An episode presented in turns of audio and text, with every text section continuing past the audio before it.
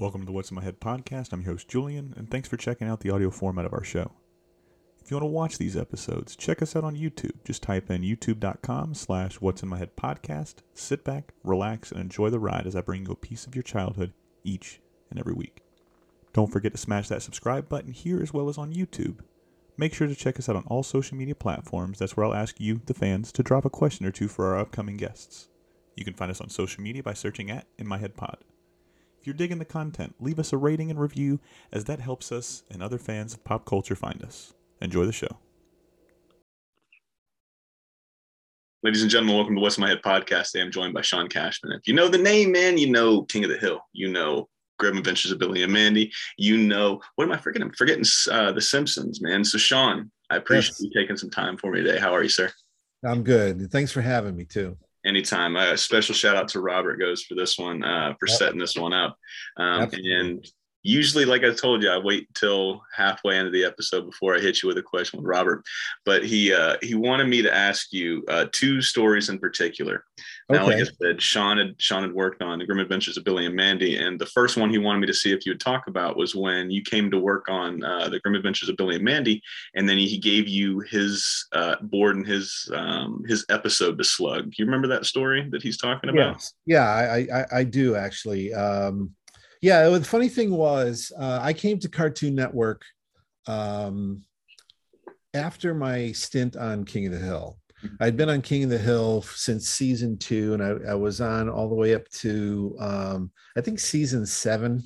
And um, you know, then like like everybody in the business, ev- eventually, you know, you get laid off. Mm-hmm. And so it was the first time in my in my short career where I found myself out of work, and and thankfully through some friends of mine, uh, Brian Sheesley uh, being one of them, uh, he was working there at the time, and and and and uh, they needed a director on uh, Grim Adventures of Billy and Mandy. So I came down, I interviewed for it. Um, the producer told me, he says, "Well, you know, it's only going to be like a five month gig because apparently, you know, th- they never knew if they were ever going to get renewed." And uh, I said, well, look, you know, I'm out of work right now. If you need me, I'll take it well, long story short, five months turned into five years at Cartoon Network. So, uh, so that all worked out. Um, yeah, when I got there, it was it was a, it was a weird thing for me because having worked on the primetime shows like on The Simpsons and King of the Hill, uh, timing sense animation timing sensibilities and you know comedic timing sensibilities was very different from what they were doing at uh, Cartoon Network at the time, and that was like you know really kind of gold golden age stuff going on at Cartoon Network at the time, and um, so it, I quickly found out that what they were doing over there was really more up my alley than basically doing half-hour animated sitcoms, and um, you know, because Billy and Mandy, you know, we were doing 11-minute shorts. We were still doing actually some mm, seven minute shorts of uh, the, the the last of the evil con carne shorts which was also part of the billy and mandy universe so it was like I actually kind of got to work on nice, short, compact, funny, you know, cartoons, which were very akin in, in my liking to the uh, the the uh, old Warner Brothers shorts. You know, really kind of zany and fast timing and just you know all over the place, which is kind of more my sensibilities anyway. So, uh, but I had a hard time.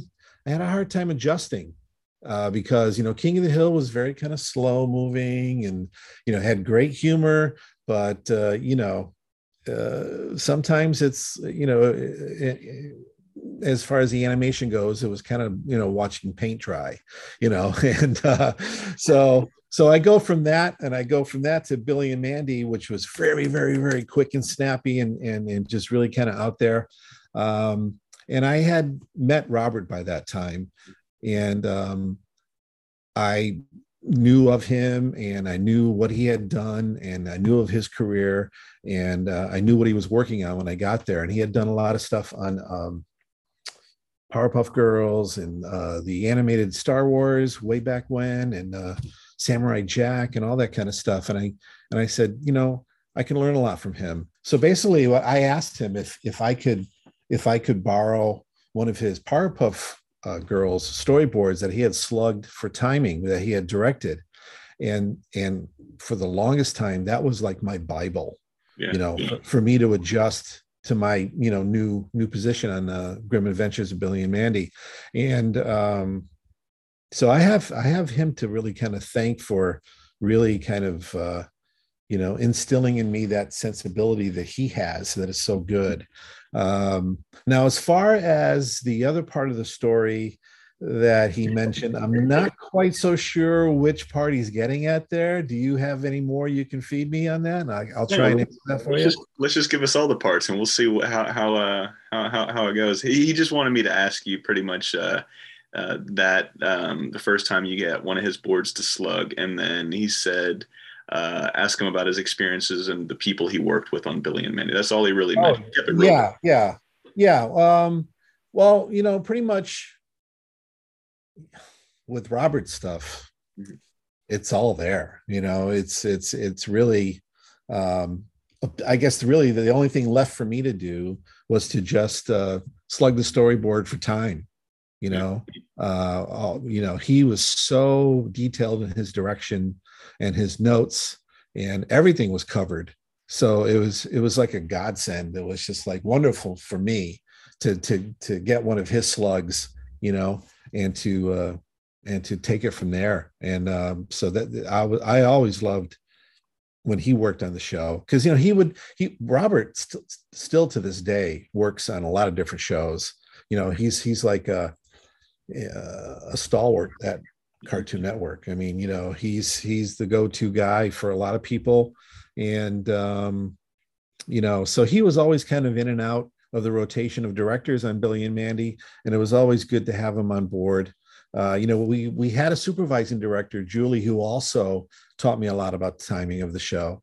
Um, but we had a great, great crew in general. I think, um, I and I really kind of have to say, you know, even working on The Simpsons and and King of the Hill and and later on other shows, um, I'd have to say both personally and professionally, Billy and Mandy was probably uh, up until the show I'm working on now at Disney was, um, I think, the, the best time of my career. Yeah, uh, we, we, were a really tight knit group. Um, Maxwell Atoms, aka uh, Adam Burton, who was the creator of the show, uh, great guy to work for. Gave us a lot of room uh, slash rope to do our jobs, uh, and it was it was a lot of fun. It was creatively very freeing for me in particular uh, and it just opened up opened up the floodgates for me. And uh, you know, we were a tight group, and we would go out to lunch a lot together, and we would kind of sometimes we would like piss off other crews at Cartoon Network because we we would have people come up and say, "You guys really don't get along all as well as you look, do you?" And I'm like, "Yeah, we do." He says, "Ah, bullshit." you know, because it's it's very rare when you end up on a crew that everybody gets along and everybody loves what they're doing and everybody loves the show that they're on. And uh, so I don't know if that's what Robert was uh, talking about, but uh, for me, um, you know, it wasn't without its ups and downs. But uh, you know, my, my five month job on uh, Billy and Mandy turned into like three seasons uh, of work until they finally until they finally put the kibosh on it and I was able to move on to something else. Yeah, I, have uh, I've only gotten the chance to talk to a few of you guys that have worked on there. Uh, you being one, and then Robert being the other. I've had Maxwell on. He was a fantastic person. Um, we we we went pretty deep on on his because I didn't know before um, before I started that chat. I didn't know what had happened towards the end of Billy and Mandy and Cartoon Network. So when I started looking into it and hearing what other fans were saying about about the show, I was like, holy shit, man, this is some, I don't want to say some dark stuff because there's a lot of worse stuff that's happened in the world, but it was like just hearing his side of the story and then hearing Robert's side and then just doing the due diligence that I have of going and researching and finding out, you know, what happened in between, you know, the, uh, I don't want to say chain of custody because it makes it sound like a trial or a, or a court case, but it's just, happened, you know, what happened in that time frame, in that timeline. It was mm-hmm. just, wow, it's one of the biggest shows for Cartoon Network during that era. And yeah. then to just get the axe the way it did. Yep. And then you see the ushering in of a different slate of uh, TV shows to you know trying to trying to compete with Disney and Nickelodeon and their their realistic non-cartoony type of shows, I was just shaking my head. I'm like, damn, I wish I bet you if Cartoon Network had that one to redo, that they wouldn't have killed it as quickly as they did. Um, and then of course the other person I had on from the Billy and Mandy was uh, Grimm, you know, Greg Eagles, which was oh a, yeah, no, yeah. that guy was hilarious, man. It was so yep. it's uh, it's always fun when I can talk that show. Um, but one show in particular that I absolutely love that we mm-hmm. have never really gotten the chance to talk to in depth with is King of the Hill. Oh, now, okay. With King of the Hill, mm-hmm. I just want to explain like how how much this this show meant to me. Like this was like what The Simpsons were, and you worked on both of them, which is crazy to me, right? So. Yeah. What The Simpsons was for like 98% of the population of adult animation fans, what King of the Hill is to me. I mean, that I don't know what it was. I was 12 years old when I first saw this show. Yeah. Right. And I'm watching this and I'm like, I'm way too dumb to be watching this show for one. You know, being a 12 year old, this is the first thing I'm thinking. And I'm like, uh-huh. two, I'm just, it was the same thing as when I rewatched Samurai Jack as an adult. I was like, I, there's no way I could have appreciated either Samurai Jack or King of the Hill at 12 years old when I saw him the first time.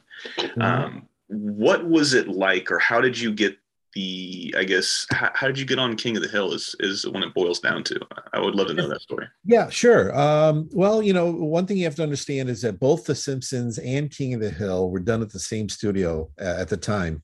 Uh, uh, the studio was film roman and it was in north hollywood and the simpsons were on the on the first floor and king of the hill was on the second floor.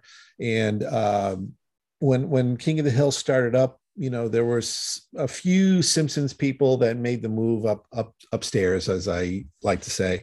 Um, and by that time i had i had worked my way up uh, to being being able to direct an episode of the simpsons.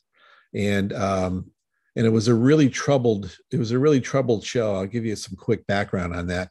Um, initially uh, the show was written for uh, Bruce Springsteen and the E Street Band to be the guest stars mm-hmm. because the showrunner at the time was a huge fan, and um, Bruce kept saying no, and they wouldn't take no for an answer, and they keep going back to him, and he would keep saying no.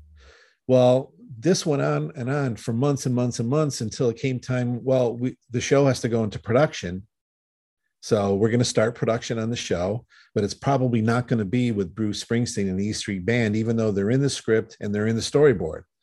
So we started the show. Come to find out, there was a final no. And uh, so then they went to, you know, another list of people who also told them no.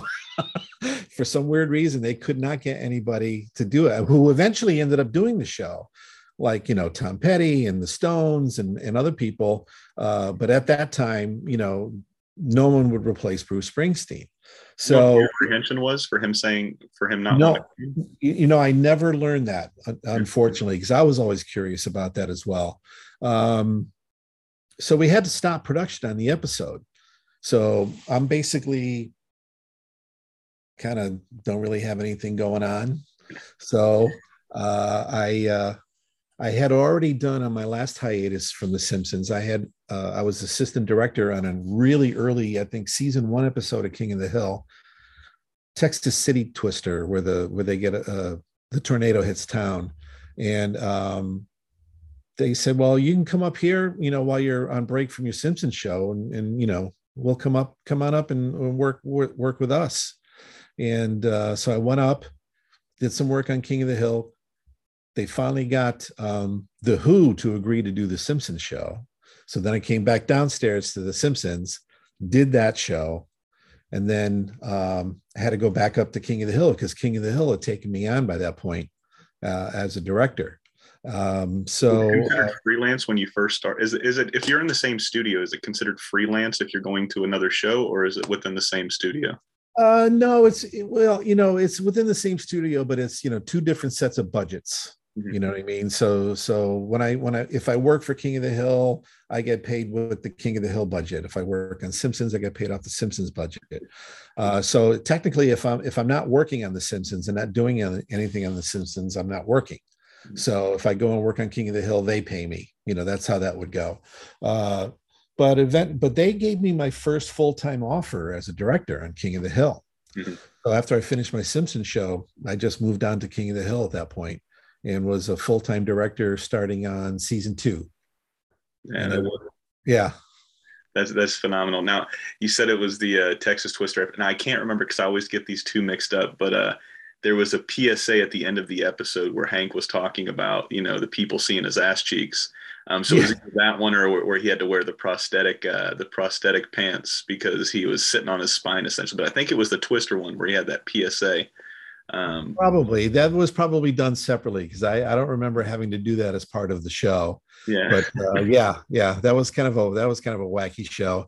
But the, so the weird thing was was I you know you know when I worked on The Simpsons, you know The Simpsons was my first job in the animation business. What a way to break in.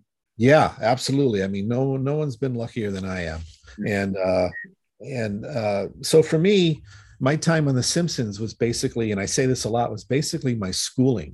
It was on my on-the-job training of of how to do a animated television series.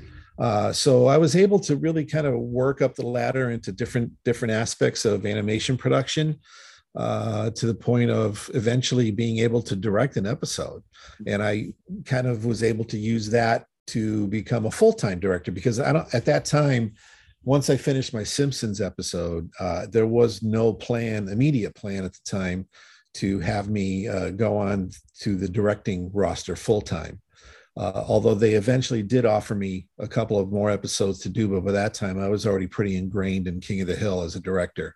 So I just moved on to uh, Arlen, Texas full time. So which one was easier for you to get in the mindset for? Was it king of the hill? Because you spent i guess i want to imagine it is because you, you'd spent a lot more time with you know king of the hill and, and that that cast and crew than you did with the simpsons. Or did you did you how many how many episodes did you uh did you work on for the simpsons?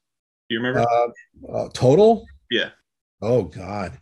Well there's there's a seven seasons worth of episodes but you know i started out as a character layout artist. Mm-hmm. Uh, so uh, we would we would jump from episode to episode to episode to episode. Uh, so um, I'd have to actually probably look at my own IMDb and, and figure out how many episodes that is. It, it's a lot. Yeah. I mean, funny story. My wife and I were watching uh, The Simpsons one night, and uh, I said to her, I said, "Wow, I don't think I've ever seen this episode." And then when the end credits came on, there was my name.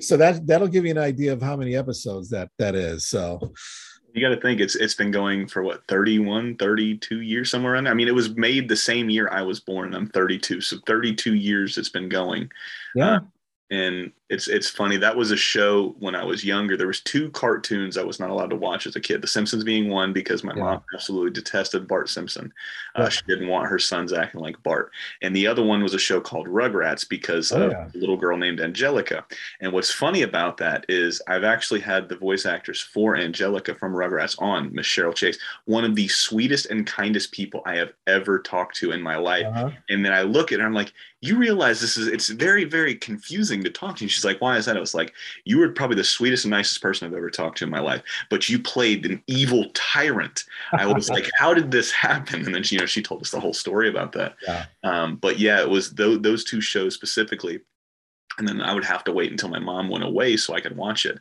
Um, but during COVID uh, in 2020, when everybody got sent home, uh, we were just looking for stuff to watch. You know, because my son was my son was sent home from school.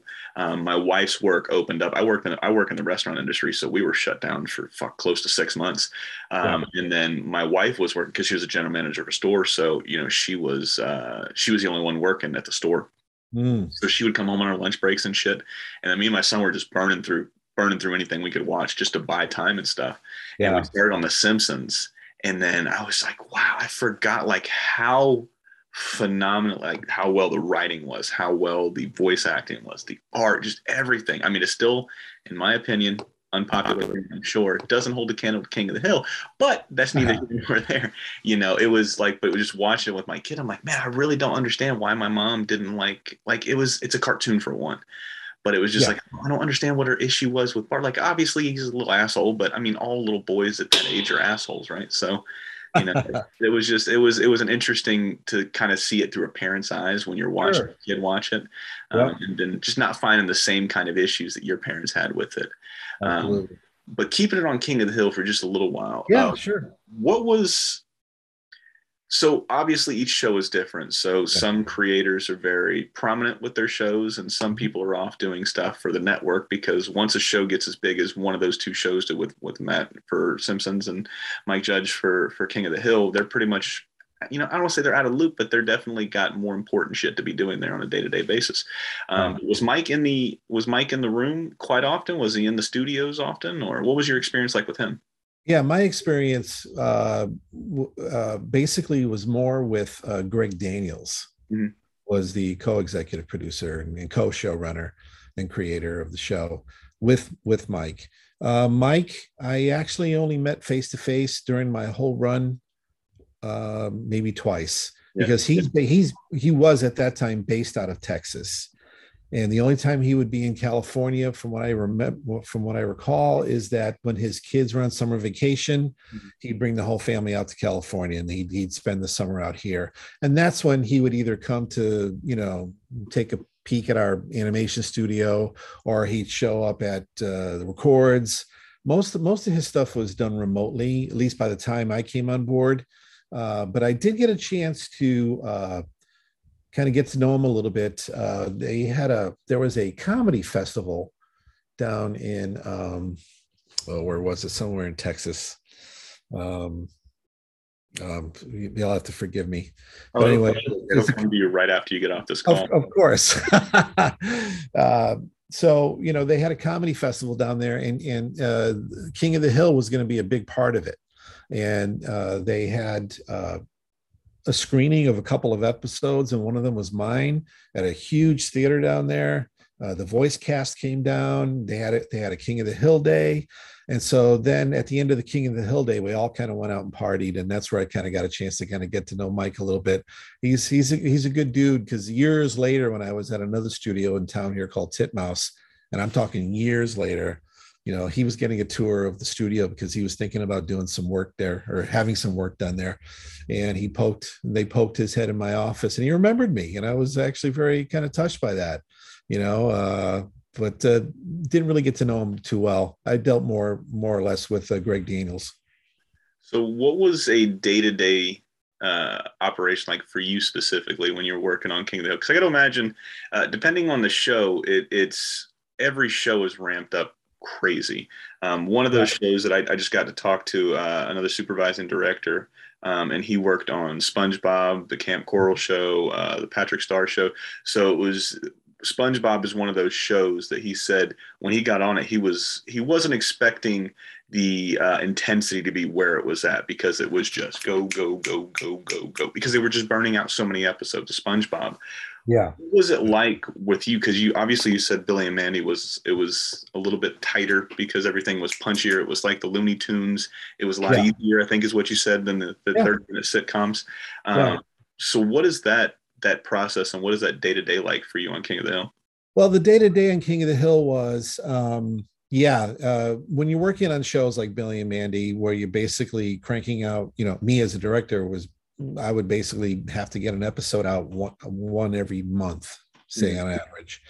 Uh, when you're directing in the primetime shows like King of the Hill, uh, I would spend a whole season basically just uh, directing two episodes. Mm-hmm. Uh, because you know it's it, you're as a director i was involved in everything from soup to nuts and uh, you know A to Z. And um, I had a crew that worked for me. I had a crew of artists, character layout artists that drew the characters and laid out the scenes. I had a crew of storyboard artists. I had a crew of designers that designed the characters, the backgrounds, the props. And um, I also had to storyboard one act of every show that I directed as well. Um, so it's um, it's a process. It's just it's a it's a slower process but it's not really any less intense. It's intense in its own way. Um, there's a little bit more breathing room, thankfully, than than working on cable shows.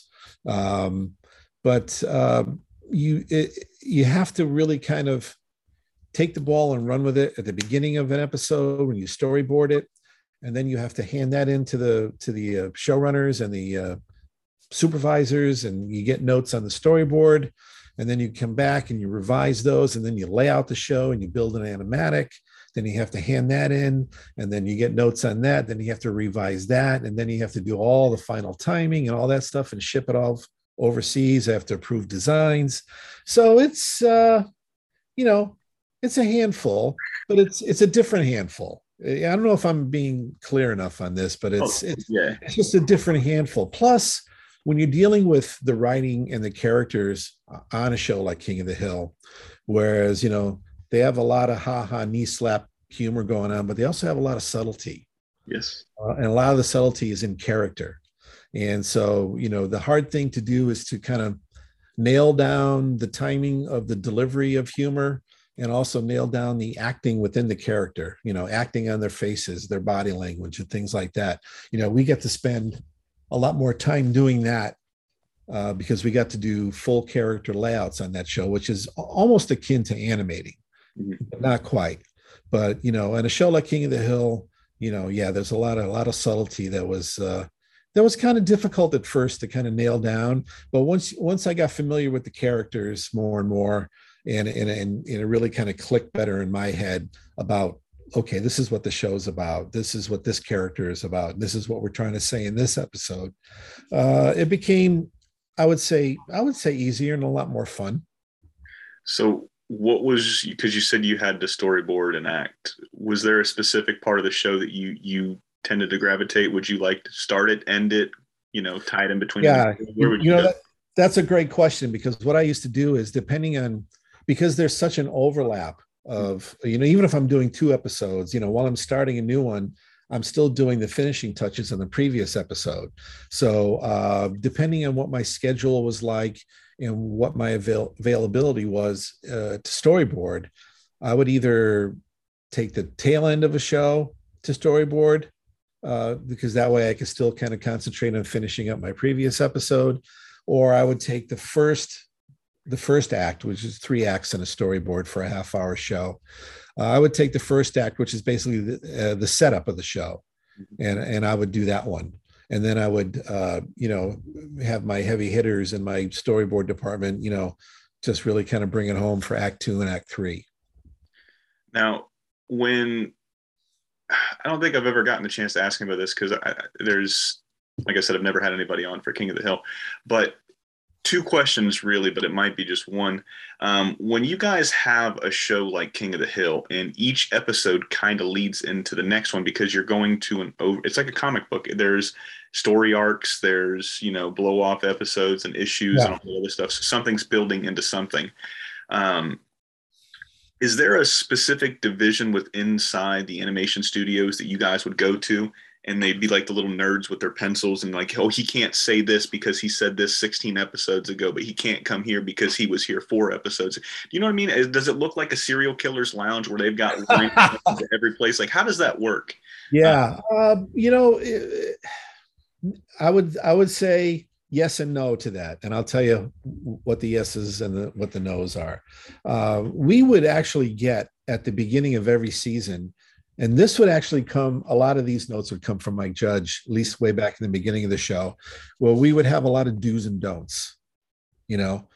You know mostly things like you know the way characters would act or the way characters would react uh, you know you know hank does not do this and hank shouldn't do that and dale shouldn't shouldn't do this and you know so there was a lot of do's and don'ts and that list grew and grew and grew every season so uh to answer that would be a yes that uh, there was someone who kept track of that stuff but it usually started with mike judge Mm-hmm. and then a lot of it would happen a lot of that a lot of it would also be followed up through uh, by the writers of the episode uh, and it would be kind of up to us on our end at the animation studio and as directors to try and you know just keep track of all that stuff because it would be brought to your attention if you uh if you did something that you weren't supposed to be doing so or that a character wasn't supposed to be doing now one of I, am pretty sure he's everybody's character but dale gribble was, oh, was, oh, yeah. was definitely my guy he was i still use so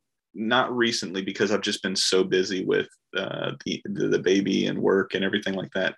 But each week, my friends and I would play D and D, and we would play online because we're all in different states. Sure. So we would play on the computer, and we do the same thing like we're doing now. We'd get on the microphone, we'd talk shit about each other and talk shit to each other, and just break balls the entire time. But um, I tried to bring in a Rusty Shackelfordism every uh-huh. single every single campaign. It was pocket sand, and then I would I would say, well, I'm going to roll for pocket sand, and I'd throw a little dice out there. He's like, no, asshole, you can't do that because you didn't put sand in it. I was like, well, Rusty Shackelford, you never saw him put sand in his pocket. That's right. Um, but uh, Dale Gribble, man, when you're writing this show, I got to imagine everybody's got their favorite characters, or everybody's got their favorite scenes, or everybody's got their favorite episodes. Sure. Specifically for you, did you have uh, a uh, is it a propensity? No, that's not the right word. Did you have a, a, did you have a bias or a lean towards a specific character or specific a specific group of characters that you absolutely loved working with, and you tried to get them in each episode? Well, the thing is, you know, as directors, we were just assigned scripts. Mm-hmm. So whatever happens in that story is what you're going to direct. Gotcha. So we, we really had no control over or or really kind of a choice into what kind of stories we got as far as how they lean to a particular character. Gotcha. Um, so, but yeah, but you do develop your your favorites, you know, and and you know, quick and easy, you know, Bobby Hill you know, became became a lot of everybody's favorite character. And Bill, Bill Dauterive, you know, uh, of course, you know, Hank and Dale. I mean, that's a given, but you know, uh, Dale and and and and Bill and Bobby were like the, I think for me the big three because I think they had the they had the the craziest uh, storylines and the best and the best lines and the best deliveries of lines you know because um, I tried to make it a point uh, as much as I could whenever I was going to direct an episode is to go to the recording session, and uh, and most times most times you, you you you you don't really have the luxury of having all of the actors there at the same time, but you know we would have a lot of that with King of the Hill, not all the time, but man, when they were all together or when most of them were together, I mean, it was it was hard for me not to laugh and maybe ruin a take. So, you know, uh, but yeah, I would say those three are probably my favorites. Yeah, it, it's it's like I said, Dale, Dale, was my guy. But when you think about it, there's not one bad character in this entire show. Every character, they might not have an episode every season. They might not have an episode every two seasons, but they do have a vast number of characters, and everybody seems to get their moment to shine. Whether they're in there for ten seconds, they're in yeah. there 10 minutes. Yeah. And and Bobby was one of those characters that I abs I mean, he's pretty much why I wear the same shorts I've been wearing since I was 12. I still wear my cargo shorts. You know, uh-huh. I, I, don't I don't wear pants. Uh, it's cargo shorts all day type of thing. Uh-huh.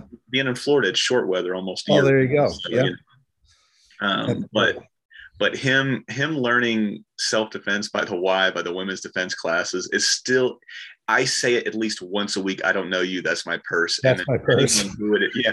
depending on who it is, it's like they either get it and they're like, oh man, this guy's crazy as shit. Or they yep. like, oh, I like King of the Hill too. So yeah, you know, it was funny when I first started on the show uh, I would talk to a lot of people, you know, that because uh, I'm originally from Connecticut, and uh, so if I was if I was ever back in Connecticut or talking to people from Connecticut, and they wanted to know, hey, what are you working on these days? And because they all knew I was on The Simpsons originally, uh, I said, well, I'm not on The Simpsons anymore, because uh, at that time, King of the Hill was only uh, not even in its second season yet. And so a lot of people, at least the reactions I got, you know, weren't really aware of it yet, you know. Uh, so I would say, yeah, well, I worked on The Simpsons for a long time, but now I'm on a show called King of the Hill. And they would go, oh, I love The Simpsons. you know, it's just kind of like, really, really, come on, you know. But then that that changed over time.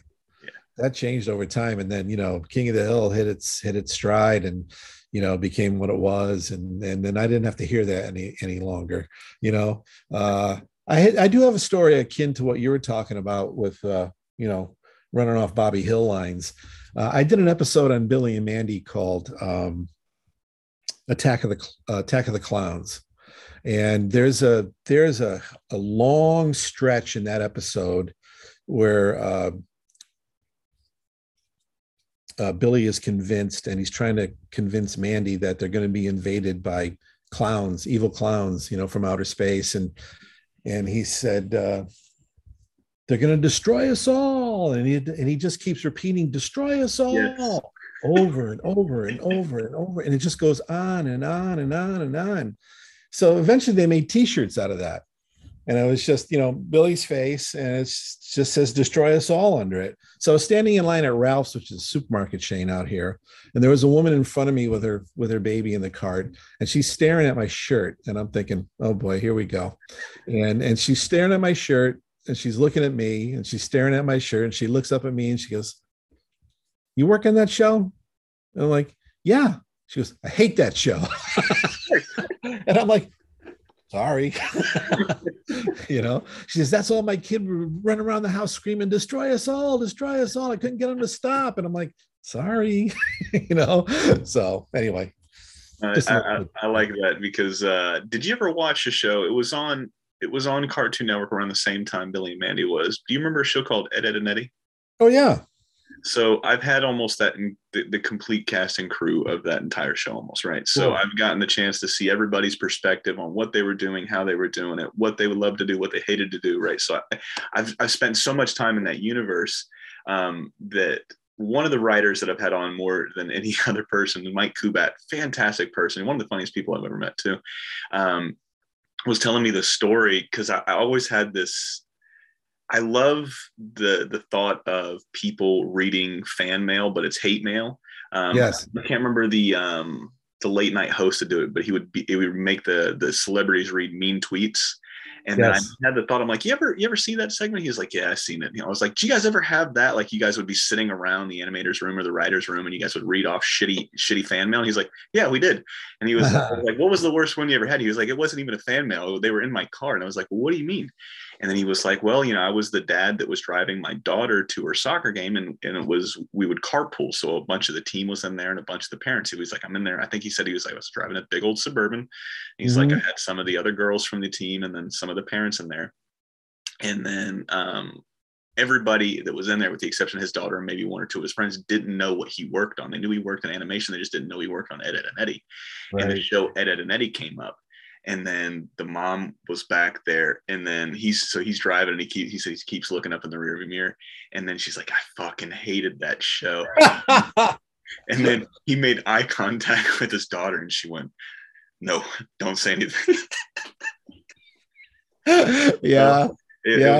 It, it's, it's it's always interesting to see like I, where people hear their criticism, you know, and it's oh yeah, they're just bold and bold and brave, you know. He's like, man, oh yeah, show. So I get that, I get that. I had I also had another another time when uh, someone was asking me uh, when I was working on The Simpsons, you know, you know, we would have a hiatus every year in between seasons, so so I would always end up with at least you know three three and a half months off in between seasons, and so someone asked me, well what do you do during that time? I said, well, I try and get freelance work or I, you know, I said, but I know I'm going to be returning back to the show. So I usually just collect unemployment, you know, if I can.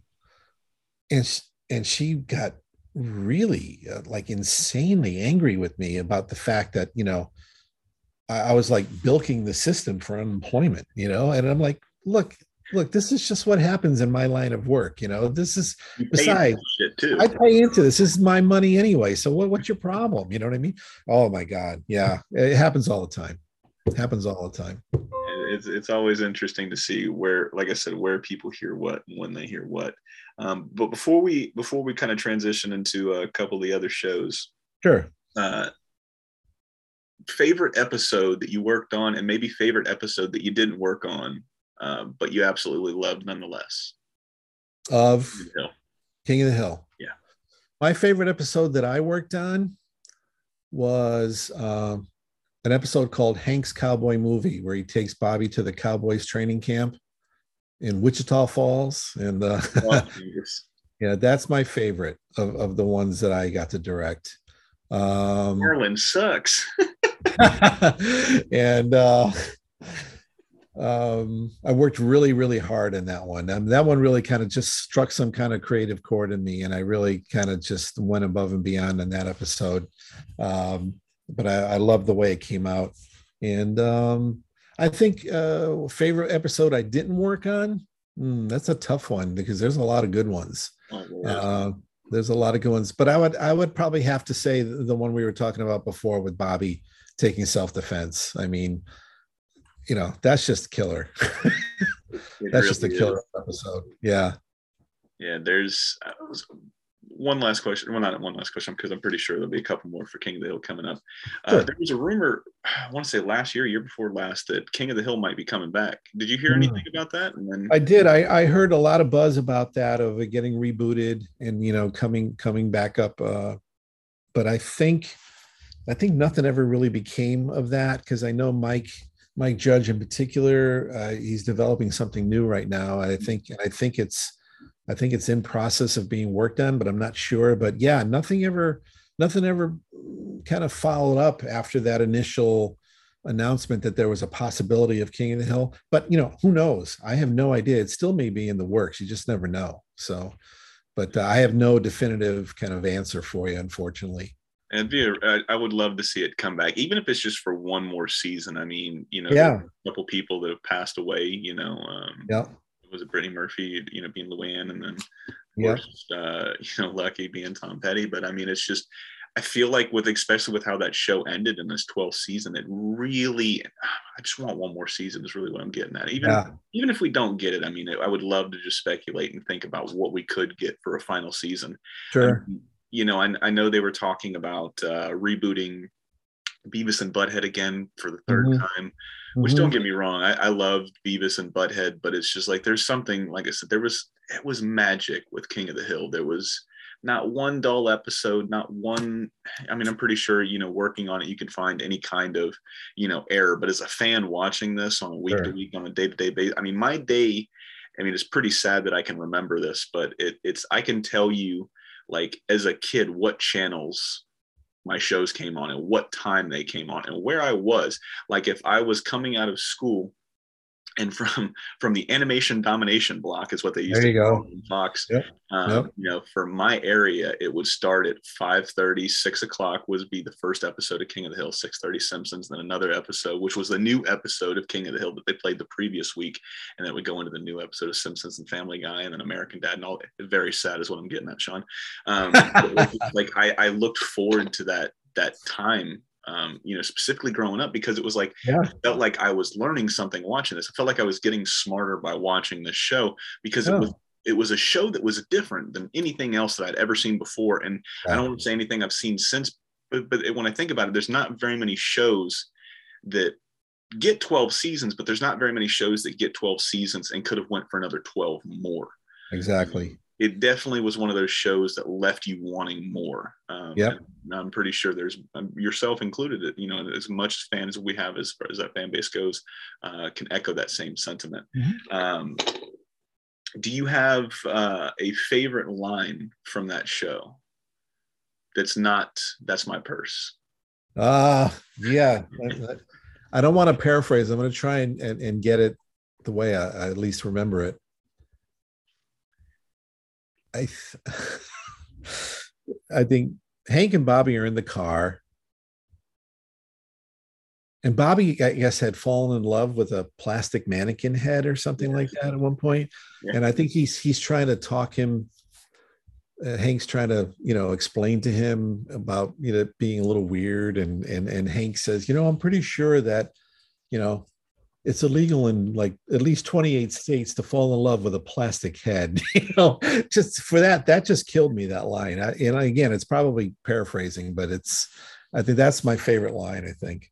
Yeah that was uh, that was the episode where luann brought home the head because she was trying to get her her beauty school yeah. beauty salon license and then that's right. Oh i'll learn how to kiss by kissing the mannequin head. Yeah that's right. um, this, that show is probably the only show like i very rarely can i go super nerdy on on specific cartoons and shows because I've got such a just, I mean, if you look behind me, I've got such a vast interest in so much shit, right? So trying to pinpoint, but with the, yeah. with the exception of this show, I just rewatched it again in its entirety um, last year. Um, so there's, it's definitely I can pull out, and I've watched like almost every episode three or four times. A very sad life, Shaun. Again, is what I'm getting. So it's all right. That's all right. No worries, man. but uh, you know, transitioning a little bit to the uh, to the studio, same studio but separate floor, man. The Simpsons. Mm-hmm. How, before I get to that, how close? Because you said Billy and Mandy, you guys were very, very close knit when it came to to the yeah. crew that was working on it. Was it the same yeah. concept with King of the Hill? Was that crew pretty close or was it segmented uh, or well we were we were a tight crew but there was it was a big crew You know, it was a big crew, and we had a lot of directors, so that meant a lot of crews. Uh, but you know, we all we all had fun and we all got along. Yeah, mm-hmm. uh, I I just think as a as a smaller entity, uh, the Billy and Mandy crew was just a little bit more personalized because it was just a smaller group of people. Tight knit. But uh, you know, King of the Hill, yeah, we were all very friendly. We had a good time and we enjoyed ourselves. Yeah. The same thing on The Simpsons too. Simpsons again, another huge crew. Uh, but uh, we would all, you know, not all of us because it was just too many people, but you know, we uh, we would go to lunch together a lot, you know, groups of us, and uh, you know, we all had a good time at work, and and and again, it was all because we were all there for the same reason, and we enjoyed working on the show. Was that probably the biggest studio, or not studio? Excuse me, I keep saying that. Was that the, probably the biggest team you worked on? Was The Simpsons? Yeah, I believe I believe The Simpsons was a little larger than King of the Hill. I could be wrong. I, I don't really know the exact number. Yeah, but it was it was is it's a big crew. Yeah. Now, how many episodes are you guys running it? Like specifically just for, you know, obviously they're different shows, but Simpsons and King of the Hill, how many shows are you guys running at the same time? Because I know you said that you guys would, you know, finishing one to roll into the next, but do you remember like how many episodes you guys would be doing consecutively or congruently with each other? Oh yeah. Well, first of all, you know, it, it was on average, it was about 24 episodes a season, mm-hmm. you know, and there was usually a crew of between, at least on King of the Hill, there was a, I think there was 11, 11 directors on staff. Uh, but the, but it, it was a varying degree of, uh, how many shows each episode uh, each uh, director would do. Uh, like i was a two show director and there was a lot of two show directors but there were also three show directors and there were some one show directors. So it would it all worked out that between all of us you know there would be your 24 episodes. Um, and i think the same thing happened on the on the simpsons as well. Now with just seniority would you get more episodes or? You kind of well I would say that's partly true. And I would say that you would kind of have to earn the luxury mm-hmm. of being a three show director because three show directors were the top top tier. Um, and to become a three show director yeah you kind of really kind of had to earn it up from being a two show director. Um, i never quite got there. So i was always a two show director. That's okay. Like i said king, king of the hill was a better show. Um, but but uh, staying on The Simpsons for just a little while. Sure. Uh, so you didn't have too many, you know, run-ins and dust-ups with Mike, getting to meet him, and you know, uh, you know, you said you had a little little personal meeting when you guys went and partied for the uh, King of the Hill party. Yep. King of the Hill Day. Um, did you get to meet Matt at all, or what was that yes. experience like working with the the producers, the executive producers, and of course Matt? Like, yeah, well, you have to understand one thing is that uh, the actual animation work on the show at, at our studio is in one part of LA, and then Matt and the writers and the producers are in another part of LA. And very rarely did the two intertwine with each other. Yeah. Uh, usually, when that would happen is is when, as a director or even as an assistant director, you would go with your director to go over to Fox, which is out on the west side of LA, and from North Hollywood, where our studio was, to go screen your show that you're doing, either an animatic or or the actual animation that has just come back from overseas. Uh, and that's when I would get a chance to to to meet everybody and and sit with everybody and and and kind of you know work back and forth with everybody. Matt was I, I liked Matt a lot, but I was warned as an, when I was first became an assistant director by by my director. He says, "Now look, when we get over there to screen the show today, there's a pecking order to how you sit, where you sit, and don't say anything unless I say something first. and I'm like, oh, okay, yeah, no problem. So, you know, uh, but then after a while, that kind of got loosened up a little bit once they get used to you and you're not such a newbie anymore. Um, but, you know, mostly um, the show is run by the, uh, by the uh, executive producer who's really like the big top writer of the show. They they run pretty much the day to day of the show um, on their end. Matt Matt always had always had the ability to sign off on things or not sign off on things. I mean, he was very involved. But again, uh, because we were in two different parts of LA, we very rarely saw each other unless it was a premiere party every season, you know. So uh, there wasn't a lot of interaction going on. Did you guys do? I, I hear you know all the time about. Um, I don't know if you got to meet him when you were there, um, but Van Partible was the creator of Johnny Bravo. Oh yeah, yeah. Yes. Yeah. So, uh, you know, he would say like they would do parties all the time at Cartoon Network. They would have, you know, somebody's birthday or they would throw together some kind of random day for a holiday type of thing. You know, they yep. always try to keep it fun and festive at Cartoon Network. Was yeah. it like that at Fox? Would you guys, you know, would they throw parties? Were you guys just knee deep in writing and trying to animate as much as possible? No, not you because again, we weren't really part of Fox. You know, the the studio that we where we did the animation or we actually produced the, the animation for the show totally separate from Fox. So uh, you know, the only time again where we would party as as one unit would be usually a premiere party. Would you uh, would you guys try to do stuff like that for your for the animation studio? Would you guys try to do stuff like that as like a morale building, or what would you guys do to bond? I guess is what I was really getting at. Oh, we would do crazy things like you know we would we would do uh, we would actually do like whenever a, a, big movie just came out or something that we were all we all had gone to see mm-hmm. you know we would start we would start drawing scenes from that movie with the simpsons characters and we, we would post them up on the walls you know and i remember one was right around the time that uh pulp fiction had come out mm-hmm. and we and we did we did scenes from pulp fiction with simpsons characters in place of the actors and uh, that was really cool uh, and again, like I said, we would go out to lunch a lot. Halloween was a big time where we would party a lot because you know we would, you know the costumes were unbelievable, and uh, we would always have a in studio Halloween party, and then obviously Christmas time. Uh, but uh, that would be it really. But yeah, Cartoon Network they used to have, especially during the summer, we would have a I don't know if it was a it was a, it was a monthly barbecue on the roof of the studio, and yeah, it, there was always something going on there. Yeah. Now, with uh, I'm, I'm, glad you brought up Halloween because if you wouldn't have mentioned it, I wouldn't have brought it up. Um, but that's my favorite holiday. Uh-huh. Being a fat kid growing up, I absolutely loved the the thought of going door to door, knocking on door, saying trick or treat, and they give you candy. Man, yeah. line me the fuck up, man. I, it was just it was, it was, my day to shine. Yeah, what's uh, better than that? Yeah, not much, man. I mean, if you ask my wife, it's Christmas, but we, uh-huh. we don't talk about that shit. um, um, but Halloween is a very very big time for for The Simpsons because everybody look forward to those those yes. those Halloween episodes in that Halloween yep. season. Did you ever get to direct or work on any of those episodes? Well, I, I worked as a character layout artist on on I think one of them. Mm-hmm. Um, and I don't, and you'll have to I'll have to apologize because I can't remember which one oh, it was. Okay. Um, but uh, yeah, it was always fun to to you know get assigned to working on the Halloween show because it was it wasn't just one episode; it was all these little vignettes. Yes. You know, and a lot of them were always kind of takeoffs on classic horror films or you know Simpsons versions of horror, classic horror films. So it was a lot of fun. It was a lot of fun. Uh, yeah, I did get to work on one, possibly two, um, and I also got to uh, work on a couple of couch gags too, which were also very fun. So, yeah, had its perks.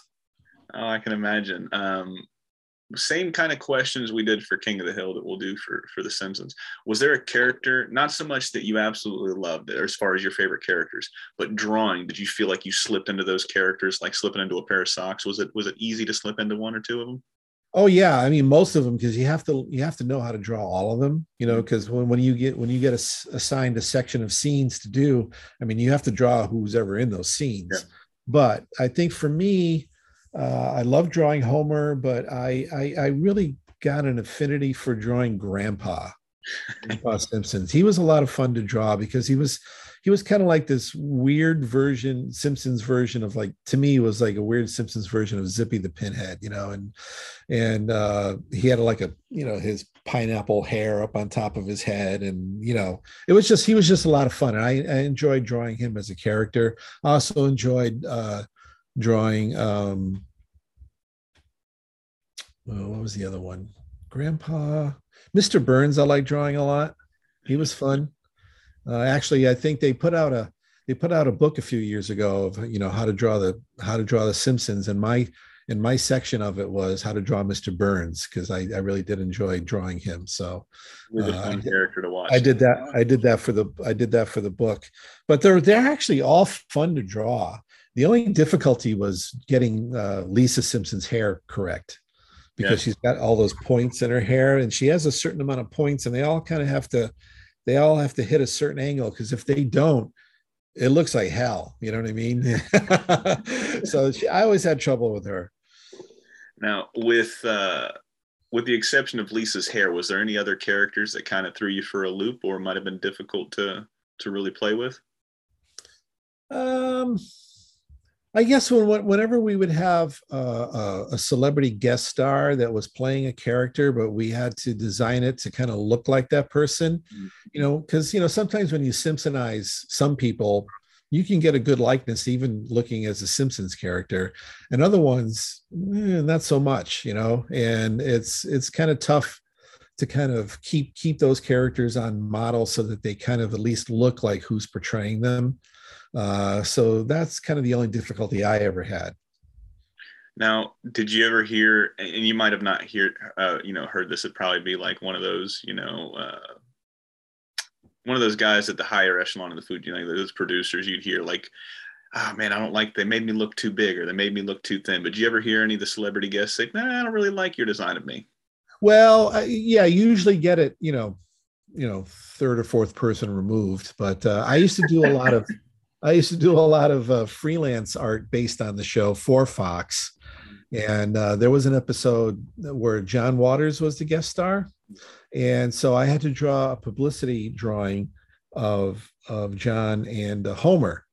And uh, so I, I, I, I had I had John behind Homer, wrapping his arms around Homer, and Homer kind of freaking out like that. And uh, I had heard that uh, oh no john, john would never would never hold anybody like that you know you so i i had to redraw it basically is what happened but i you know you, you don't hear it directly it always comes from you know somebody else so. When do you start hearing or when do you guys start hearing at the studios and the animation studios you're working at? Simpsons did it. Yeah there was for when i was growing up uh Simpsons, Family Guy, South Park, they were really fighting for dominance. I, I, and maybe that's just fans looking at it, or maybe the media playing into it. But you always you always had that group of people like, oh, I don't like South Park, but I like Family. I don't like Family Guy, but I like the Simpsons. Yeah. I don't like Simpsons, but I like this. You know, so everybody had their favorite. Yep. Did you guys see that in in the animation studios you were working in? That that you know, we got to try to compete with South Park. We got to try to compete with Family Guy, or were you guys just focused on doing your own thing, being the yeah? I, I, think it was more us being focused on what we were working on, mm-hmm. uh, because really, in, in a weird sort of way, yeah, that stuff does exist.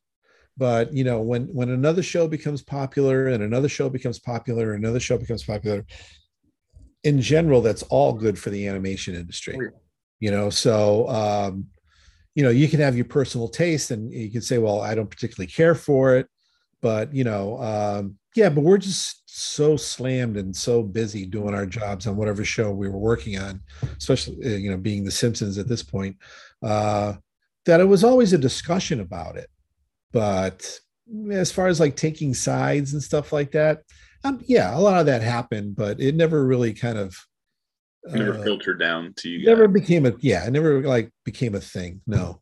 So you guys weren't like greasers out in the back snapping your fingers. yeah, the Jets and the Sharks. Yeah, no, not really, not really. No, because you know, a lot, because a lot of a lot of time, uh, you know, you'll be working. You know, first of all, it's very unusual to work long term on a show anyway in our business. Is for there's very few shows that really go on and on and on and on, and so so eventually, you know, at some point, you know, you'll be working with somebody on The Simpsons who may now be working on Family Guy or maybe American Dad or, or whatever. And so you're just happy for them that they got a gig, you know what I mean? And, um, you know, it's always, and it's always easy and it's a, probably a good thing to do that, you know, you're a good cheerleader for whatever show you're working on anyway, you know? Oh, yeah. uh, but, uh, yeah, no, nothing ever trickled down to us that I can remember. Okay, and then the last question for The Simpsons, and you might have, if I ask you this question, you might have to kill me. But uh, ah. who at the studios is the time? Uh, who's who's who's going back in time and forward in time and telling us all this stuff that's going to happen in The Simpsons? who's the time traveler in The Simpsons because The Simpsons is, uh, what's it called? They predicted the future, if you will, quite a few times oh, yeah. throughout the yeah, year. Yeah. Who, who in the uh, who in the studios is the time traveler? Can you tell me, Shaun? No, I can't because I don't know. I don't know. secret. Gotcha. Wink, wink. Guarded secret. Wink, wink. Yeah, yeah, yeah. I can't tell you. Uh, no, yeah, it's it's uh, it's funny though because it's so true uh in, in, in you know how bizarre everything is going on in the world right now anyway that you know we would have those uh, things even happening on the simpsons 20 30 years ago but uh yeah you know it's just it's the writers really you know it's just they throw it at the wall and see what sticks you know um I think I think it was Robert. One of my favorite story, one of my favorite stories, and I think it was the night that he got his first Emmy, or it might have been. I think he might have gotten two Emmys in one night. I can't remember. Oh, he probably did, no, Robert. uh, but it was, um, and it was the, it was, oh, fuck, it was either the the the Samurai Jack one or it was the Star Wars one. But the Simpsons crew had thought they were they were going to win it so they were up there. And then they called samurai jack or they called clone wars or whatever it was. Yep. and he was like the simpsons crew just left. They said fuck it and left. They weren't sticking yeah. around for anybody else. And i was like yeah. really? He was like yeah. He was like they won everything that night or they won everything the year before and they got super upset because we won one thing. And i was like how'd that feel? He's like awesome. yeah, that happened to me one time. I was uh, directing on uh, Penguins of Madagascar at Nickelodeon, and we were up against the Simpsons in, in, in one of the categories, and and we won. And by the time we came down off stage, after collecting our Emmys, yeah, all the Simpsons people were gone. so we were sitting right across the aisle from them, and uh, yeah, so it's it's it's weird. It's weird, but hey, it happens. You know what I mean? And then you can't win them all uh, nope. unless you're Michael nope. Jordan, and then you win them all, and then you retire. Yeah, uh, there you go. But uh, I'm so glad you brought that one up because I, I completely forgot about that. Um, the Penguins of Madagascar. That was now I know you worked on the TV show. Yeah. But the movie like I don't know what it was about that movie or when it hit. I, I want to say I was like 16, 17, somewhere around there when that movie came out. Maybe a little bit older, maybe a little bit younger. I can't really remember. Um, but the penguins were my favorite part about that entire movie. And yep. then they get their own TV show, Smile and Wave Boys. It was just Rico, you know, it was just Cheetos. It was all this crazy zany. It was just, it was, it was so whimsical. It was so fun. I mean, what was that like working at Nickelodeon? So obviously you'd worked at Fox with Simpsons and and uh, uh, King of the Hill. Yeah. And then I'm I'm assuming it had to have come after Billy and Mandy. But did, were you working on Nick after Billy and Mandy? Uh, yeah, because while I was at uh, when I finished up Billy and Mandy um, at Cartoon Network, I had moved on. Pretty much the whole Billy and Mandy crew had moved on to a show called Chowder, no, and uh, so because Carl uh, Greenblatt, who created that show, was one of our board artists on, on Billy and Mandy. Uh, so we all went to work for him. And while I was there, I had uh, directed a short uh, for another one of our Billy and Mandy uh, alumnus, Eric Robles. he had a, a short that he wanted me to direct at Nickelodeon. And so I did. And then it, it got it went to series. I got picked for series. I I I, I spent five years at, at Nick, um, and then from there I went to a studio called Titmouse, mm-hmm. and I worked on one of the very early Disney XD shows. Remember Disney XD? Oh yeah. And, and it was a show called uh, Randy Cunningham Ninth Grade Ninja, and uh, I worked there about four years, and that was a fun show. It, that was a really, really fun show to work on, and it was kind of my foray into uh, into Disney actually, because um, I was kind of really lucky enough to kind of utilize my time on that show at Titmouse to kind of get in the door at Disney, and that's where I am now. So with uh, I'm going to use a wrestling reference. Did you ever watch wrestling back in the day? Yeah, a little bit. A little bit. Okay, so the goal for and I'm not a wrestler, but you know this is just what I've heard from you know listening to other wrestlers' podcasts and all this other shit. Everybody's goal, for the most part, back in the 80s, 90s, you know, even early 2000s, everybody wanted to make it to the WWE, Connecticut-based uh, company, right there. You yes, that's right. WWF and then WWF and then WWE. You know, yeah. so the goal was to always make it to the WWE. Yep I got to imagine for a lot of animators, the House of Mouse is the WWE. Everybody wants to make it to the House of Mouse because of those iconic characters, that stable mm-hmm. of characters that you get to play with, that sandbox, if you will, that most people get to play with. Yeah, yeah, um, is just it's monumental for a lot of people. I mean, for me, me specifically, I mean, I'm a Cartoon Network guy through and through. Um, but you know, just over the last few years, getting a little bit older and going back and rewatching a lot of those Disney movies that I watched when I was younger, but watching them now with my kids and getting to see like getting to yeah. see through their eyes, you know, and then see how they take and see what they take away from it. And yeah. one of the one of the the funnest things I get to do, even if that's a word, most fun, funnest, I don't even know if that's a fucking word. that's all right. Is, is get to get to watch movies with my oldest son. He's starting to get to the age where he doesn't really want to watch movies with dad anymore, um, which is which is perfectly fine. I've got a six month old in training, you know, so he'll yeah, he'll, there you go. You know, he'll eventually slide into that spot. How old um, your son? What's that? Oh, he just turned twelve uh, last Wednesday. Oh so yeah, yeah, yeah. Yeah, starting to get to that age where I was at, where I didn't want to be around, you know, my mom and stuff like that.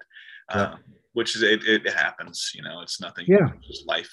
Um, but getting to see that, uh, you know, kind of through his eyes, especially with the Disney movies, because we had almost every single. We were so lucky when it came to movies when we were growing up. We had almost every single Disney VHS. Uh-huh ladies and gentlemen, VHS was a little tape you had to put in there and you had to hit rewind in the VCR. And it wasn't the streaming shit that they got now. Uh, you play and you didn't have to, you had to be kind and you had to rewind when you dropped Absolutely. blockbuster.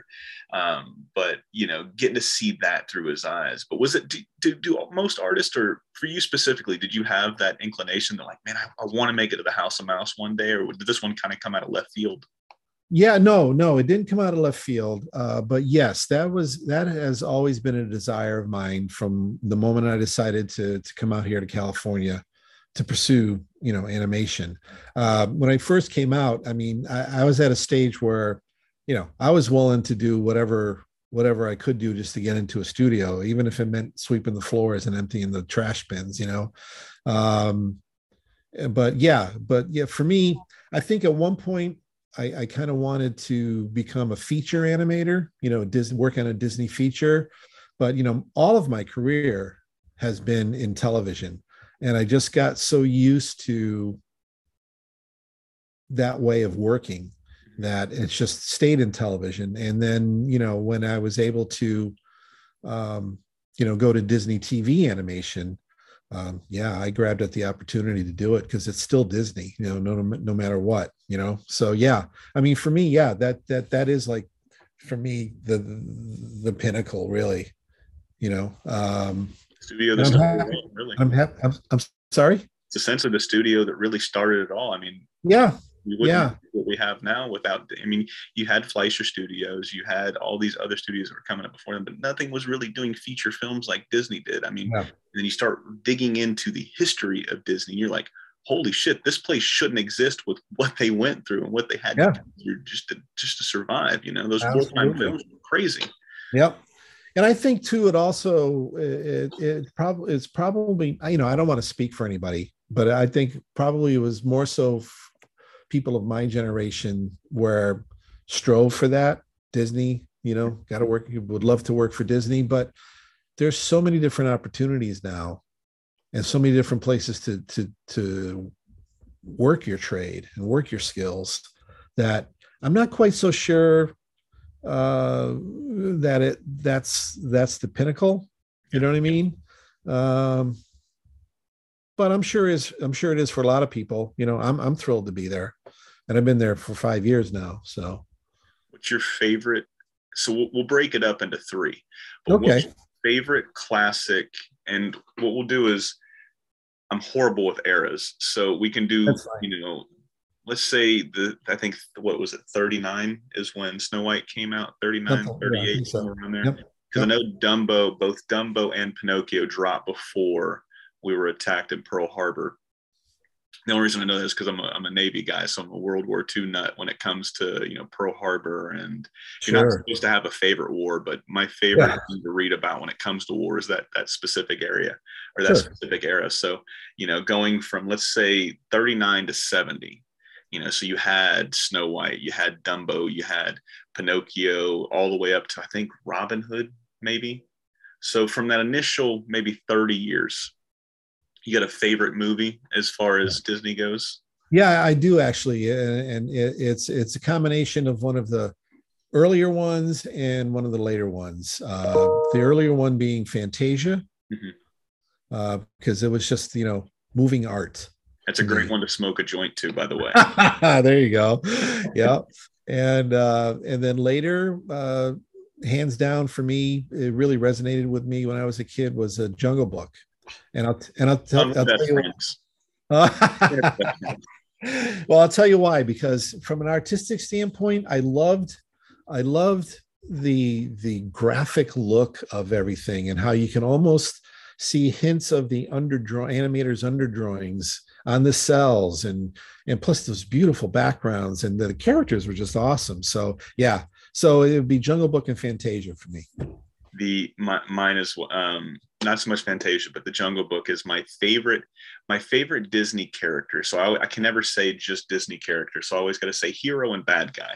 My favorite yeah. disney character has always been baloo. I, I love that bear so much. He was so yeah. fun. He was just the whole like uh, that movie i'm getting all choked up here talking about jungle book. That movie specifically i mean the first dog i ever bought as an adult um, I still have them. I bought them. Uh, you know, I didn't buy. I, I, I adopted them. We adopted a, um, uh, a rescue pit bull. Oh, that's he cool. was a puppy when we got him. He's 13 this year, and a couple uh-huh. weeks, 13 or 14. I can't remember. It's just all these years starting to blend together. Um, but I named him Louis after King Louie from uh-huh. the Jungle Book. Yeah. Um, but Baloo specifically, he was he's always been my favorite, you know, Disney hero or character.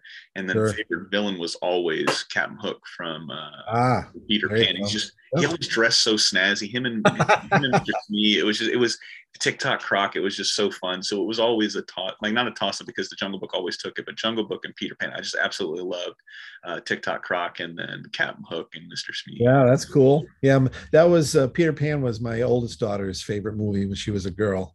Yeah, just, I can't tell you how many times you know I must have sat through that with her.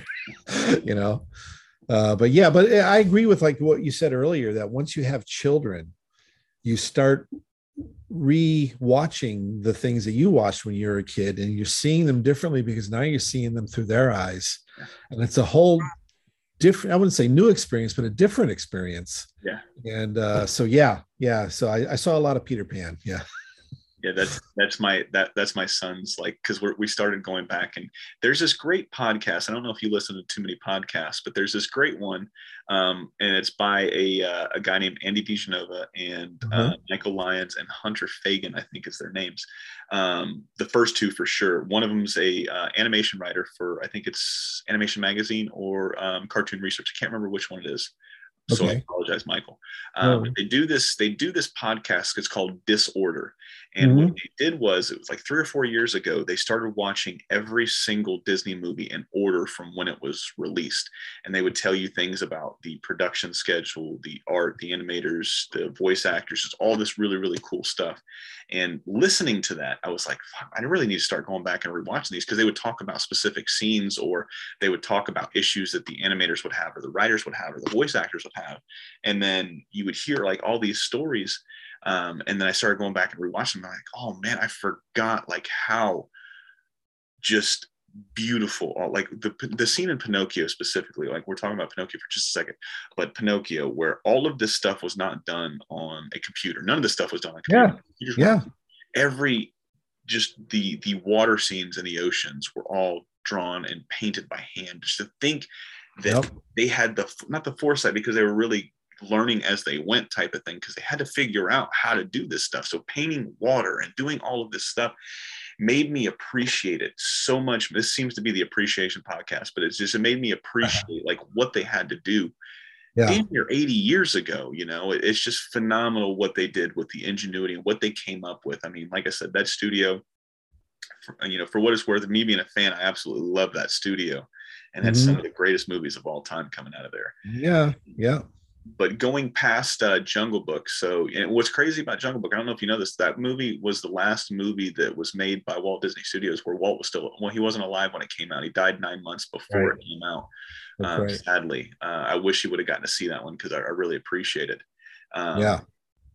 another good one, and I, I didn't appreciate it until I saw. I just I didn't. It's not that I didn't appreciate it. It's, I didn't.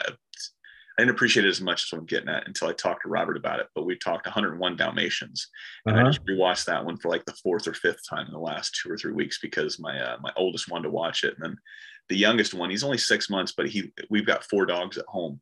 So anytime the dogs come over, he absolutely loves me. I've got two huskies, so he, he grabs them by oh, the face. Wow. He loves me. he does this, and the dogs absolutely love him. So anything with dogs, he's just you know cuckoo for. So sure. we put on 101 Dalmatians, and his eyes were just lighting up, and he was looking at all the puppies and stuff. Um, so that's another great one. But uh, past Jungle Book, man, what do you got? So that's like let's say 70s to mid 90s. Um, you got the Lion King, what you what they would call the Renaissance or the yeah the Renaissance. Rebirth. Yeah, you know, yeah. I was I was a little late coming on board to the Renaissance, to be honest with you. I was never really a fan of Little Mermaid. Uh, I like I like the Lion King. Um, I you know what I really liked, and it's it's I, I, I guess I'm in the minority here, but I really liked Hercules. Yeah. I just love the design of it, you know, the way everything was designed, and also, you know, can't beat James Woods as a villain. You know what I mean? So can't uh, either. So and and they did a fantastic job animating him. Um, what else? Let me think. Nothing really else. You know, I did like their their foray back into 2D for a while there with uh, the Princess and the Frog. I really enjoyed that that one was a beautiful one. That that's as far as modern day goes. That's not like the Frozen CG Princess and the Frog. That that movie is so fun. Yeah, yeah. Uh, so that's about it, really. Yeah, I yeah. was. Uh, I'm in the. I'm another one of being in the minority for liking a movie that most people don't. Uh, the Great Mouse Detective is one of my. Oh yeah. I absolutely love it. it it's yeah. because of um, Ratigan and Fidget. Yes. And, it's just, you know, um, when I talk to, I don't know if you ever gotten to work with him or you talked to him, but Chris Bailey, he's an animator. He's worked at Disney for a little while. I know who that is, but no, yeah. I've, never met him. Yeah. So he, he did a little bit of work um, on, on that. And he was, he was telling me, he's like, well, the reason you like that movie is because of Vincent Price. And I was like, yeah, he's like, yeah, he embodied Ratigan. He was the reason that everybody went to see that movie. And he, you know, and, and since then I've heard other people talk about uh, the great mouse detective. Um, but that one was a fun one as well. And, sure you know so what about pixar you got a favorite pixar movie hmm you know a lot of them are so good um i would probably have to say most of the toy stories yeah yeah uh I, am kind of a fan of the Cars movies only because my youngest daughter was a Cars fanatic, and I've again saw that a million times. We uh, burnt that DVD out three times. Did you know you could burn DVDs out? I burnt VHSs out when I was a kid. I burnt the the original Ninja Turtles movie out and uh-huh. Dumb and Dumber, and my mom wouldn't buy Dumb and Dumber ever again. yeah, no, I didn't know you can burn DVDs out, but I, I believe they it. quit working. Yeah, they quit working. Okay, so yeah, that makes all sense. It takes all it takes is for you to have to drive from Florida to San Diego. My uh, we got stationed in San Diego, and we lived out in Florida. So my yeah. wife would deploy, and then my wife would take on the car because we only had one car at that time. Yeah. And uh, whenever I came back, she had to buy one because she had to work, and I was still out in California. She had to stay in Florida, so she drove the car out, and she drove it and drove it back, and then drove it and drove it oh, back, and then yeah. I think on the second time is when the Cars DVD broke. Uh, so she had to make a pit stop to get a Cars DVD because the kid's like maybe three, and that's all he was watching. That Spooky Buddies, which is the uh, Air Bud yep. Golden yep. Retriever. That was the Halloween one, and then another yep. he was super fascinated with was, was a movie called Rio. I don't know if you remember that one. Oh yeah, yeah, absolutely, yeah. Yeah, those ones specifically. He uh, yep. he really made my wife just hate having DVD player in yeah, I get that. I get that big time. Uh, uh, I, I, think uh, also I was a fan of um, the last uh, few Pixar films. Um, I mean, you know, because it seems like you know they've got such a lock on telling a great story. They really, really do, and they do it so well. And um, you know, I just think that uh, it, it may be kind of formulaic now, but you know, it works they're they're oh. knocking out of the park. Yeah, they really they really are. You know, it's pretty amazing. I haven't seen a bad one. Ratatouille was always my favorite, just because of the line of work I'm in now. It's just there's something special about that little rat named Remy. So yeah, there you go. but um, as we start to wind down, I've I've completely steered clear with um. I want to bring you back on, but I want to bring you back on with Robert because I always find it's fun to have multiple people on sure. the same show. Um, yeah. I would like to go deeper into Billy and Mandy with both of you guys. Be um, happy to. Yeah, so that I think that would be fun. I, I don't get to do too many too many multiple people podcasts, uh, just trying to line up schedules and stuff like that. But I'll yeah. reach out to Robert and uh, see if he wants to come on and we can talk Billy and Mandy. Um, yeah, that'd be great. I didn't want to, you know, leave the fans without some kind of Billy and Mandy talk. So we'll talk like I said, I'm trying to keep it really vague. Uh, but do you have a favorite episode for Billy and Mandy that you got to work on? I know you said it was one of the most gratifying times and most tight knit crews you got to work on, but you got a favorite episode? Uh, of in general? Actually, hold off on the episode for just a second. Do you have a favorite story when you think of whenever Billy and Mandy comes up? Is there a story that that completely just comes to the forefront of your mind when you think of Billy and Mandy? And then we'll run into the episode. Yeah, there's a lot of them. um, yeah, I think for me, it, it would be uh, watching watching Richard Horvitz do Billy in the recording booth. I mean, I, I would be sitting in the control room watching him, and, and I'd be in tears. Mm-hmm. I'd be in tears and laughing so hard, you know, uh, because you know if you take if you take the rope off of him, it's going to be a hard time kind of reining him back in again. But you know that was the beauty of it. That was the beauty of it, and there was just like, I don't think there was really anything that he did in the recording booth that we did not use. I think we just kept as much of his craziness as we could, and uh, yeah, I mean, for me, I would love going to the recording sessions because it was it was uh, I, I having a belly laugh is such a good feeling. And it would be mm-hmm. you know we'd always do them first thing in the morning. So it would be a great way to start the day and just set me up in a mood for the rest of the day like nothing else. So i mean you know for me that was a good thing. Um and then we would uh you know as far as going out as a crew yeah there was a few times where we would uh we would go out uh and imbibe a little bit and um and then imbibe some more and then imbibe some more and then you know seeing everybody the next day at the studio in the morning you know hovering around the coffee machine trying to trying to kickstart that day in the gear. It was always fun you know?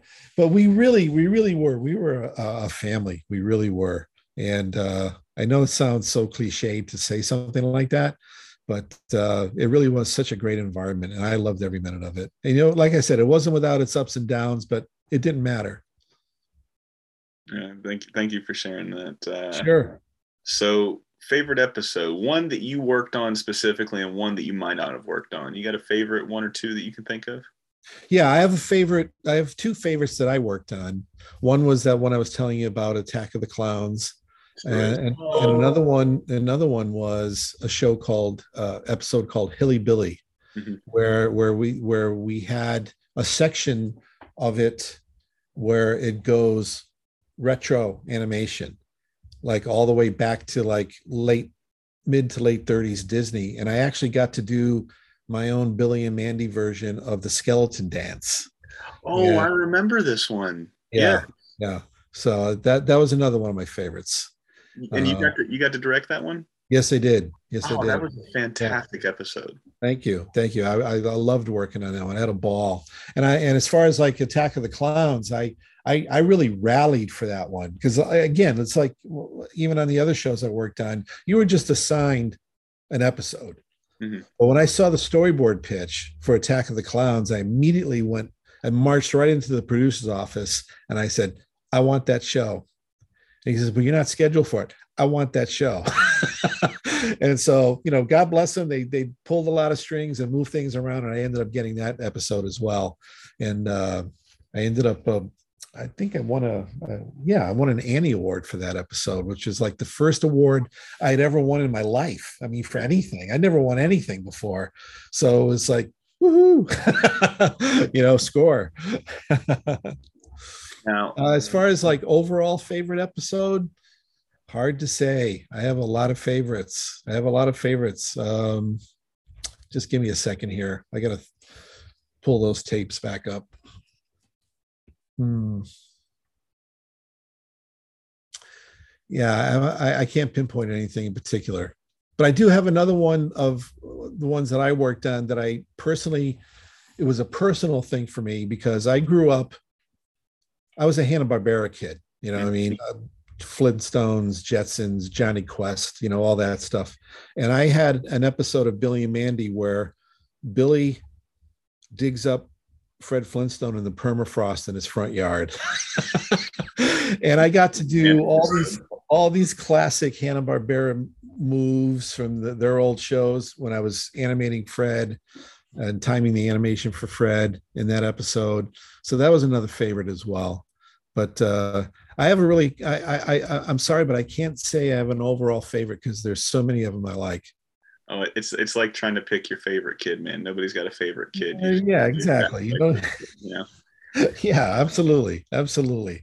But, but uh, uh, speaking speaking of Hanna Barbera for just a second, uh, yeah. I actually just got to talk to. I don't know if you know him. Um, I got to imagine you, you, you don't probably don't know him, but you know the name uh, Bob Singer. Um, yeah, I do know the name. Yes. Yeah. So um, he worked on the original Scooby Doo, worked on the Jonny Quest, Jetsons, the Flintstones. Oh, crazy. I just had him on yesterday. The man's 94 in a couple weeks. Wow. And I'm talking to him and, he, and he's telling me all of these stories of uh, of just the studios, what it was like to work with Bill and Joe, and then what it was like to work on Scooby Doo. And okay, so you are you're a little kid when those are coming out, right? Absolutely. Absolutely. So I, I I saw those a lot in reruns when when Cartoon Network got started and Hanna Barbera, yes. you know, and Boomerang and stuff like that. So I got to see a lot of those, you know, secondhand and you know probably three or four generations removed at that point. But it was those shows were so influential for me, just like growing my sense of humor. Like I don't think I would have the sense of humor I have now if I didn't have the shows like the Flintstones, the Jetsons, Billy and Mandy's, the Ed, Edd n Eddys, like all the shows that you guys have worked so tirelessly on can attribute to my twisted sense of humor, I guess is what I'm doing, you know. So it, sure. it's always fun when somebody can take something that they absolutely love, like you did as a kid, like those Hanna Barbera cartoons. You see it in the storyboards. You're like, no, I want. Did you have to arm wrestle them? Did you have to like say, I'll, I'll hit you with one of these, or how how'd you go about getting that? You remember? Violence. Uh, yeah, no, it, but it but it did take a lot of back and forth. I mean, I really and I went to Adam too, and I said, "Look, Adam, I I really want to do that episode," you know. And uh, he goes, "Well, talk to Lewis, who was our producer," and I did. And I and I, I told him I did already. I said, "You know, go put in a good word for me," you know. Uh, so yeah, uh, no, because I don't think anybody else. Because at the at the stage of of, of the storyboard pitch, when we're all in the in the room for the storyboard pitch. No one knows who's going to get that episode anyway. Mm-hmm. So I, I laid claim to it early enough, I think, yeah. to, to make sure that I got it. And, and I did. So well, I'm glad you did, man. Thanks, man. Um, this has been a real fun chat. We've been going for almost an hour and 45 minutes almost. Oh, wow. Yeah, it kind of flies by when you're having fun, right? So, oh. um, is there anything that you're working on that you can tell the fans about that we can push traffic towards when it can, when you can or when it is releasing. But what are you working on now that you might sure. know? Yeah, uh, presently I, I am working on a show at Disney TV called uh, Big City Greens, mm-hmm. and it's uh, we're in our we're producing our third season right now. Uh, we're going to have a fourth, uh, but there's two full seasons out there on Disney Plus right now, and it's actually one of the uh, networks, Disney Network's uh, highest rated shows, which is really cool. Yeah. Uh, again, this is very akin to to working on Billy and Mandy for me mm-hmm. uh, at, the, at, this point in my career. Uh, a great, a great, great fun crew, great show, and um, you know, I, I, hope to stay with it until the train stops. But it's, uh, but I would, I would definitely uh, recommend uh, checking it out. I think you'll like it, and I think your audience will like it. It's called Big City Greens. Got that one written down.